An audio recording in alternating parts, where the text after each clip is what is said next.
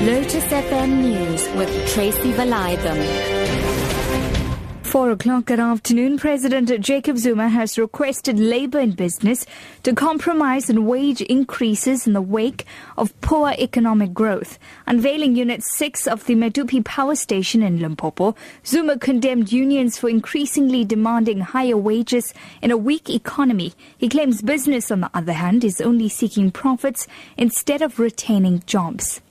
Moving on this afternoon, the DA has approached Inspector General of Intelligence Faith Radebe to investigate allegations that the State Security Agency is spying on SABC staff. DA MP Gavin Davis was reacting to reports that Labour Union BEMAWU lifted the lid into alleged suspicious activity at the public broadcaster's Durban office. The intelligence agency apparently instructed staff to leave their offices while operators spent time going through them.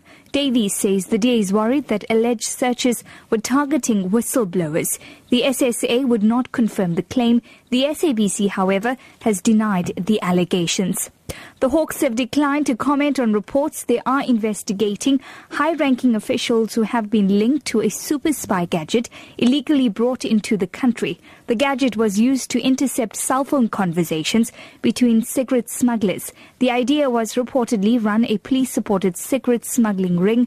Ditaba Tsotsi reports. The Hawks reportedly have names of the people who were involved in this crime. It's alleged the group wanted permission of the police to destroy other cigarette smugglers, so only they would make money. They wanted police to allow them to smuggle in cigarettes and also to collect information about all smugglers and their clients. It's understood that cigarette smuggling is huge in South Africa and both police and spy agents are struggling to arrest the syndicates. Disgruntled taxi drivers in Limpopo are currently blocking the N1 and the R101 outside Polokwane near the Meropa Bridge. The drivers are from Gauteng and are not happy with the taxi associations in Limpopo. Police spokesperson Ronel Otto says they're unhappy because they're only allowed to transport passengers from Gauteng to this province, but they are not allowed to take another load of passengers back. Yeah, disgruntled taxi operators are currently blocking both the R101 as well as the N1 route just south of Polokwane, close to the Meropa Bridge. According to our information, is that they are disgruntled about the fact that they can load passengers and bring them from Gauteng, Gauteng to this province, but are not allowed to take another load of passengers back. So we are advising drivers to avoid the area if possible or to drive very carefully. Um, no violence has taken place yet at all, and police members are on the scene to manage the situation. Abroad this afternoon, three Syrian children who were found severely dehydrated in a truck in Austria on Friday have disappeared from the hospital where they're being treated. The children were found after police stopped a truck with 26 Syrian refugees hidden at the back. Earlier, the bodies of 71 illegal migrants were found in the back of a truck in Austria.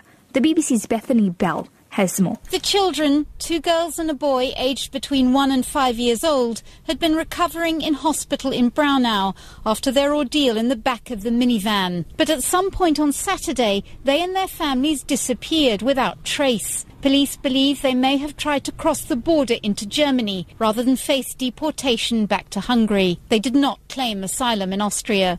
And finally, to wrap up this afternoon, South Africa have won its third medal at the World Athletics Championship in Beijing. Sunette Viljoen won the bronze medal in the women's javelin, finishing with a best distance of 65.79 meters. Germany's Katharina Molitor took gold with a final round throw of 67.69 meters. China took silver. South Africa's other medals were won by Wayde van in the men's 400 meters final and Anaso Jobodwana in the men's 200 meters.